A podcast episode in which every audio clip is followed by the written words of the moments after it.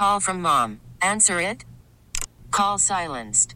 Instacart knows nothing gets between you and the game. That's why they make ordering from your couch easy. Stock up today and get all your groceries for the week delivered in as fast as 30 minutes without missing a minute of the game. You have 47 new voicemails. Download the app to get free delivery on your first three orders while supplies last. Minimum $10 per order. Additional terms apply. T-Mobile has invested billions to light up America's largest 5G network from big cities to small towns, including right here in yours. And great coverage is just the beginning. Right now, families and small businesses can save up to 20% versus AT&T and Verizon when they switch. Visit your local T-Mobile store today.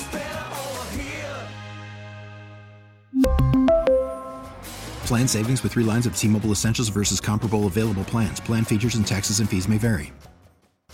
97.1 FM Talk. On demand audio. Hey, this is just a friendly reminder that the left does not want violence. They want us to ratchet down the crazy talk.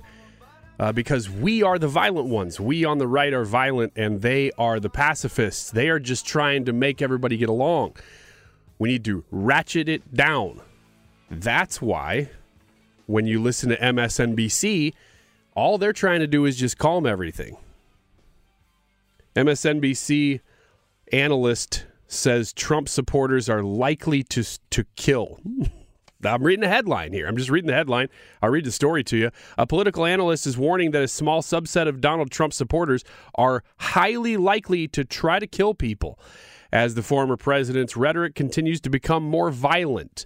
So they're just trying to turn down the volume a little bit by telling us that there are people in, on the right who are likely, in fact, highly likely to start murdering people going into 2024. During an interview on MSNBC Sunday, Brian Klaas, an associate professor in global politics at University College London, was asked how concerned people should be about Trump's increasingly violent rhetoric. So it's not it's not them, they're not saying this. They're saying that we're saying this.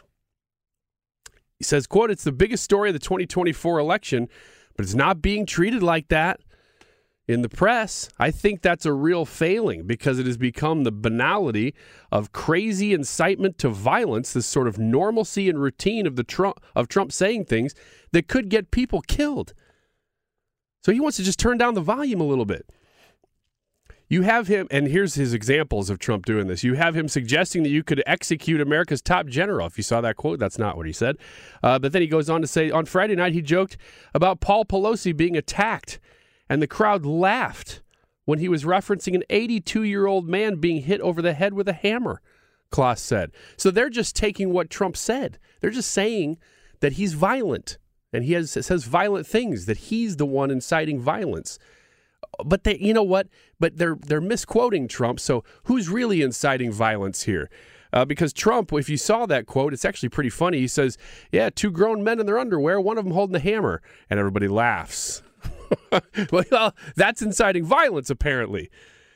Um, just because he's willing to say what everybody thinks. He goes, that's really weird. Actually, he says uh, two grown men in their underwear, one of them a male prostitute, one of them holding a hammer. You know, that was something like that, and it, it, everybody laughed because everybody's like, yeah, that's it's weird. Um, even though nobody knows what in the world was happening, he's willing to say it, you know, from the stage.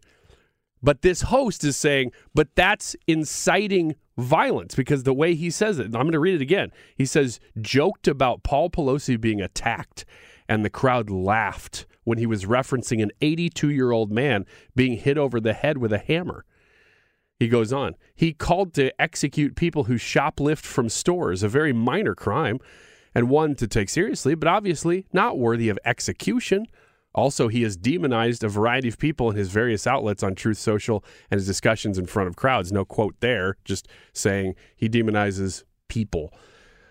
Um, Klaas said the behaviors are all related to, related to a term called stochastic terrorism. It's an academic jargon term, but basically what it means is when someone who is very powerful and influential targets or demonizes individual groups in the public at least a small number of their followers will take them as marching orders. And of course, they will begin to murder. So, just what I read just there, you were talking about demonizing certain groups. I would agree that that is something that dictators and uh, fearmongers will do. They will do that. Uh, but here's the quotes he gave. Just just reminding you here, he gave a quote about uh, General Milley, Paul Pelosi, and then the only group that he references in there is shoplifters. so he's he's worried, I guess, about protecting shoplifters from hate crimes. I, I don't know what you'd call those because it would be any group of people or race that would be shoplifting. Uh, then he goes on. He's he's like, no, it not, it's not just about those groups that I already just mentioned. There really was just one group, shoplifters. Uh, but he goes on to say, here are the groups that he's talking about. His intended victims include former Vice President Joe Biden, Senator Cory Booker, former CIA. Oh, it, it's talking about a guy who was mailing pipe bombs to Trump critics, uh, named Cesar Sayoc which I, have never even heard of this before. Um, actually, maybe vaguely in the back of my brain. He, his intended victims included Vice President Joseph Biden, Senator Cory Booker, former CIA Director John Brennan, Director of National Intelligence James Clapper, Secretary of State Hillary Clinton, CNN, Robert De Niro, Kamala Harris, former Attorney General Eric Holder, former President Barack Obama, George Soros, Thomas Steyer, and Representative Maxine Waters. Once again, um, none of these people groups, other than I guess CNN would be a group, but all the people that he's listing are not groups. So his entire premise is that this is called stochastic terrorism, which identifies groups, isolates them for attack. Not a single group other than CNN and shoplifters does he list. And this list is people that aren't listed by Trump at all. These are some random dude who wanted to pipe bomb people and didn't do it uh, because he was unsuccessful at it. Let me let me point to some real life examples because they they would say January 6th was a big deal and say that was the the terrorism we're talking about. But who is the group? Who is the stochastic terrorist group they were identifying there? Who Congress? A bipartisan Congress?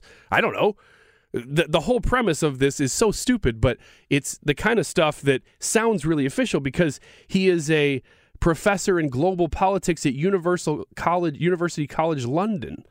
Um, and he's on MSNBC talking about these things. He sounds very official, but his whole premise doesn't even make any sense, even with the in the confines of his own dissertation here.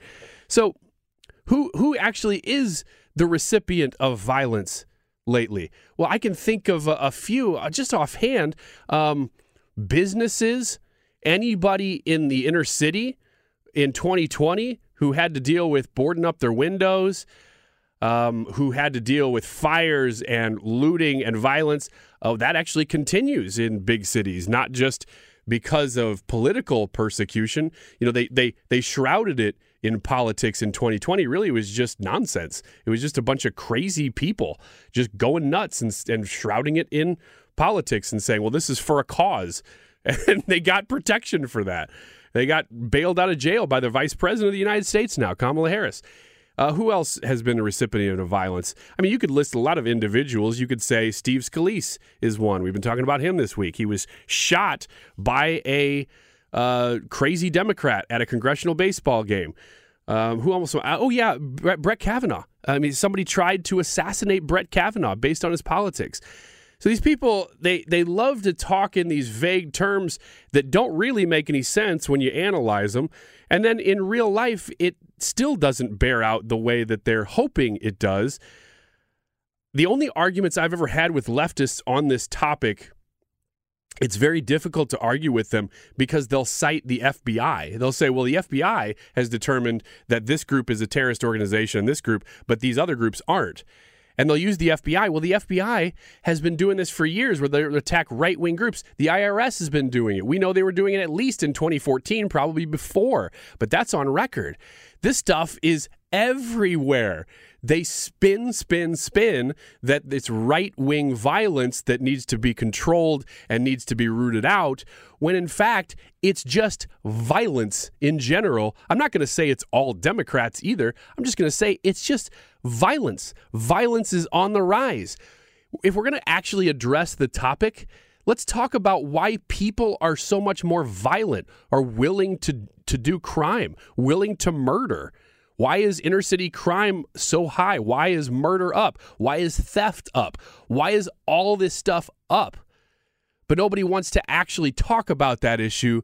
They want to couch it in uh, pre existing uh, ideologies. Uh, you know, a lot of them po- political, but a lot of them even more social than that. They want to make it racial. They want to make it socioeconomic.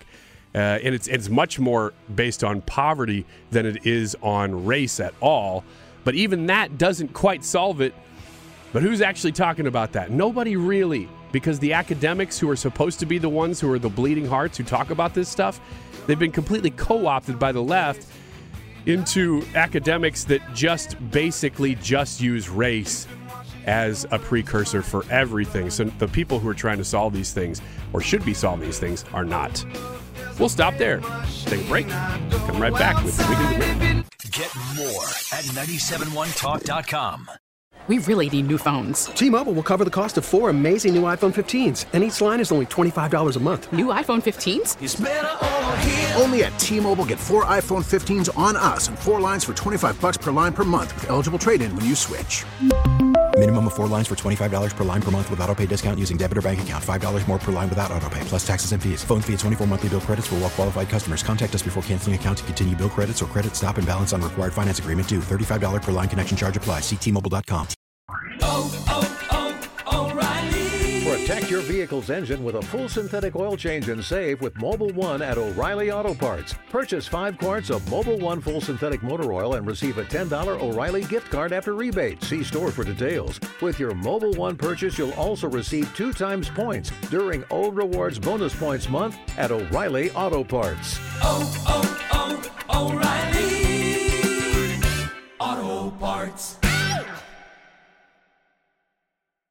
Hey, Rob Bradford here. I have set out on a mission with my good friends at FanDuel to prove what I have known for some time baseball isn't boring.